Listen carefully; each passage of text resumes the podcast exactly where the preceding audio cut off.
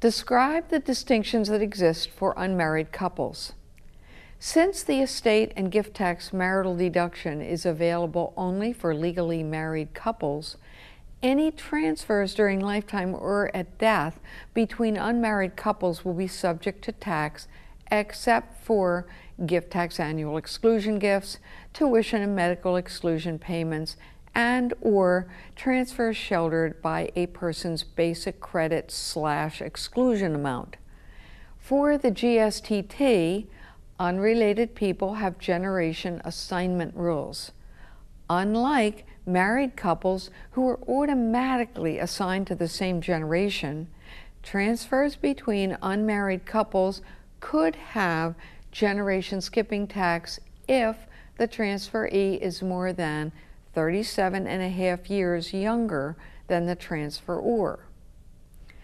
Another important distinction between married and unmarried couples concerns the intestacy rules. If there's no will and the couple isn't married, the survivor has no statutory right to a deceased partner's estate. Therefore, a will and property agreement could be especially important for unmarrieds. Retirement plans provide distinctions for both taxes and property rights. The Retirement Equity Act gives a surviving spouse survivor annuity rights in certain types of qualified retirement plans. But there aren't any survivor annuity rights for unmarried couples as there are for surviving spouses. In addition, retirement payout rules have tax disadvantages for unmarried couples compared to married couples.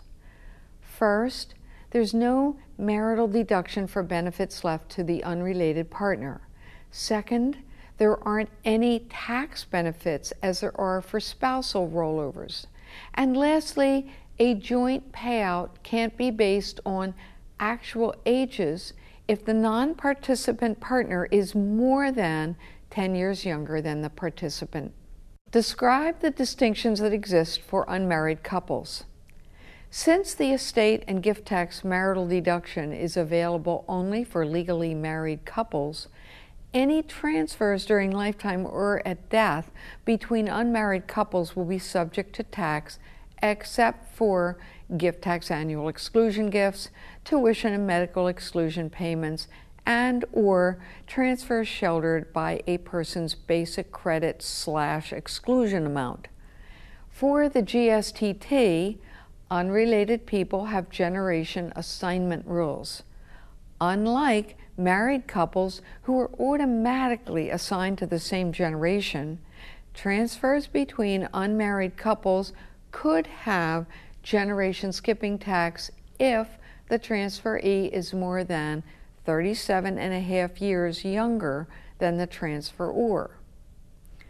Another important distinction between married and unmarried couples concerns the intestacy rules. If there's no will and the couple isn't married, the survivor has no statutory right to a deceased partner's estate.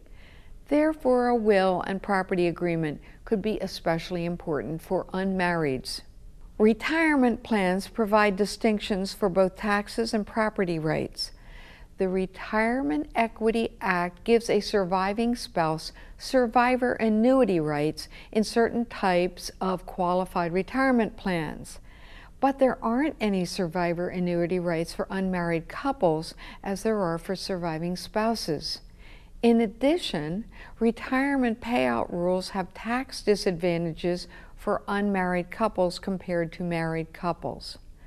First, there's no marital deduction for benefits left to the unrelated partner.